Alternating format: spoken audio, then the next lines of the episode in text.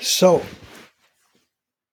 a lot has been said uh, unthinkingly and thinkingly over the last few months about democracy, sacred democracies, our democracy, the free West democracy, liberal democracy. And I wonder what they think they mean when they say this, when they have extraordinarily unequal countries forging ahead into the future, claiming, dropping bombs on other countries, claiming they are liberal democracies. So I watched uh, an extraordinary Anne Applebaum thing last night on the Twilight of Democracy, a book that she's written. I thought I might read it, but YouTube enables me to attend to the writer and their own preface or preview of the book, and I find I'll not be buying it.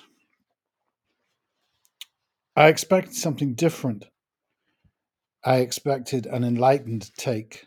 Her inc- conclusions were quite extraordinary. I will watch again to make sure, but she seemed to say, re say, that the right has rejected liberal democracy because they are seduced by authoritarianism. This seems to be a consistent narrative.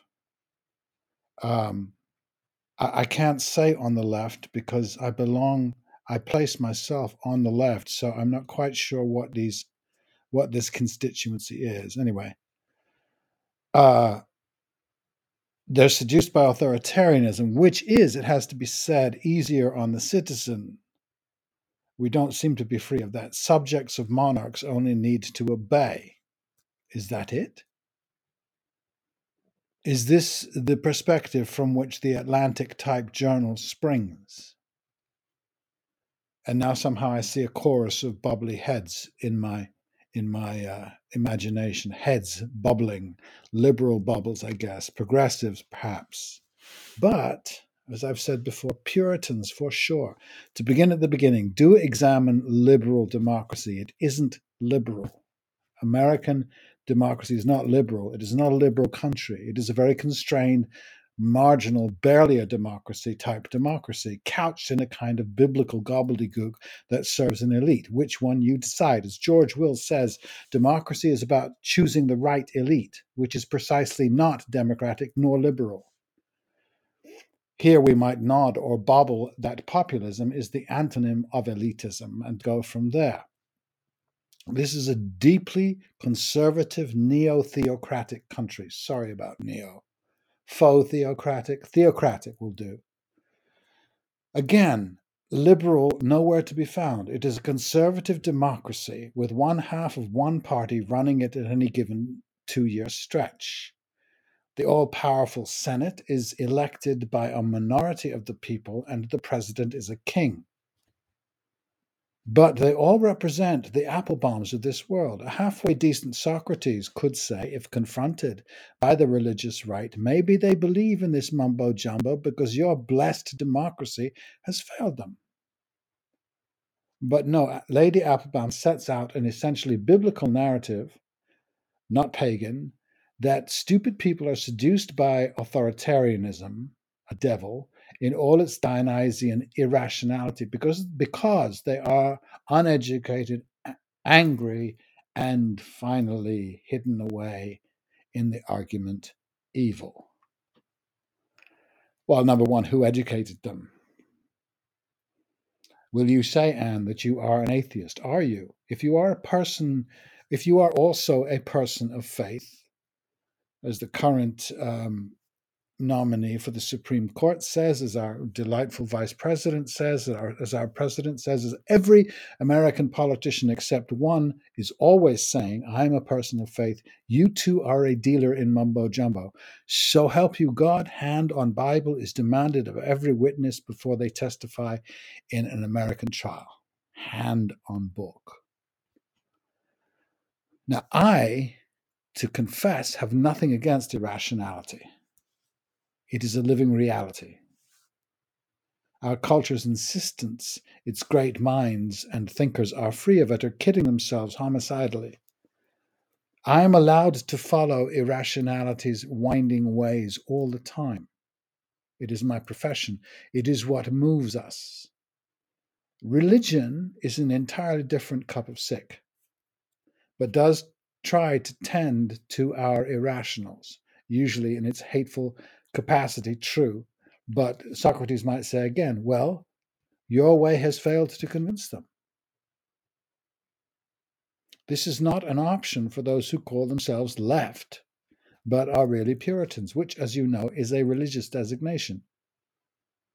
And while on rationality, why does every American liberal seem to believe that our very essence, our exceptionality, was writ fair 250 years ago by a bunch of peevish British aristocrats and wannabes? And all we need to do is obey its precepts, precepts, try our best to imagine their intention when they are at their cloudiest. How many lives would have lived longer had the obscure mess of the Second Amendment never been committed to paper? What genius might have been born had they encouraged their believers centuries ago to use their common sense? As far as I can tell, U.S. history in a nutshell, without the frills and the and the gilding, the, the, the Christmas decorations, involves waves of labor, slaves of underpaid, being told they are lucky to be free, which they were not and are not, but the effort, effortful propaganda has changed the balance of the human psyche so effectively that even the merely well off remain in chains, singing like the sea.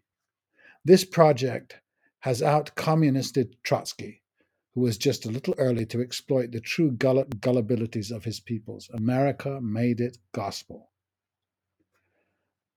And now, some 200 years into the experiment, perhaps because of social media, the media, the masses, which, by the way, all of these liberal Democrats hate, the masses said, "Hey, this isn't working." I go to work every day under a cloud of disrespect, disdain, and low wages, and all my families go to church, a place where this life is ignored in favor of the next, and God is my chum, where my boss doesn't give a damn. Is that an impossible possibility? O educated and serially published Anne, or are you, as a member of the elite, blind to it, believing religiously that you and yours were destined to leave? The proof is all around. The book will be uh, uh an NYT bestseller, read by other members of your class who will all say, Of course, and sleep in certain knowledge. Nothing new, nothing useful, just reiterating what the panel believes in the panel world we live in, where a toady talks to a propagandist and all the heads bobble. Rationally, while we dig into the rich narcissistic vein of your mythology as old, silly, and as stale as Pharaoh. One possible reason for its depth, enduring appeal, and mindless failure is our backward read of history. As biblical as the Constitution is the belief we began in darkness and tyranny. Funnily, the voodoo 6,000 years the church fathers have insisted on works perfectly on this date. That was indeed dark and tyrannous when your story begins. Mine began 50,000 years earlier, give or take 10 millennia. Before the darkness, they might, there might very well have been light. I only say might but the religious investment in a notion of a sinful, grotesque, inhuman, authoritarian past is palpable. It's it's part of its entire system. I have a deep and abiding intuition that there was light before there was the darkness 6,000 years ago. Why? Very simple. Having somehow evaded the clutches of monotheism, I find I don't have a soul miserable enough to, to make it at all seductive. Or, since it claims to bring solace, make any sense at all. What the Christians assume is that Christ came to bring light to a dark world. It sure seems to be what the Jews thought, with Roman reason. What the Romans thought they did is not recorded. Romans did not seem very curious about the human being. I don't think Judaism and Christianity were curious about this or anything else, but they were very keen on adjudicating what a good person was, beginning with believing and persecuting any living creature that didn't fit their infernal bill, like Puritans. So, historically, imagine Jesus brought light to the suffering poor of Judea. Fine. What the Anns seem to be saying is that the Trumpists were willingly going from her liberal democratic light into their superstitious, uh, conspiracy ridden dark world of authoritarianism. Light is clearly in the eye of the beholder. I am not fond of either religion, either Puritanism. The right wing does not does deserve some credit for being honest about its horrible, arrogant absolutism. Not so on the left, that imagines devils as easily as a Byzantine, but claims natural law and humanism as set down by their Puritan racist founding fathers. I have read and pondered the Jesusisms writ down by other fellows, translated and interpreted by millions more, and even still they make an enlightened sense. But they are freighted with the darkest of superstitions. Admit it, and we can look at it. Don't confess, and we are lost. Admit that your democracy is not liberal, and exactly therefore not democracy, and you might grasp why 40 odd percent of the people choose the darkness. See your own superstition Examine it, your self entitlement, and you might shine enough light to see them. But sitting where I do, there really is only the smallest of difference in your zealotries. When someone tells you a democracy as superficial as the US one, uh, you can unfortunately be sure it, it works really well for them and not for millions of others. America is not working for millions, Anne. That is a failed democracy. I rewatched the show. I didn't mishear. She assumes we have a wondrous democracy and the right is rejecting it. Uh, that sounds familiar. That is the presumption of the entire media, maybe not Fox News. They have their own malignancies, but this is definitely the rest. Um, she assumes we have a wondrous democracy and the right is rejecting it. The insurrectionists are rejecting it. The religious right is rejecting it. They all want authoritarianism. Well, religion. You have one guy in charge.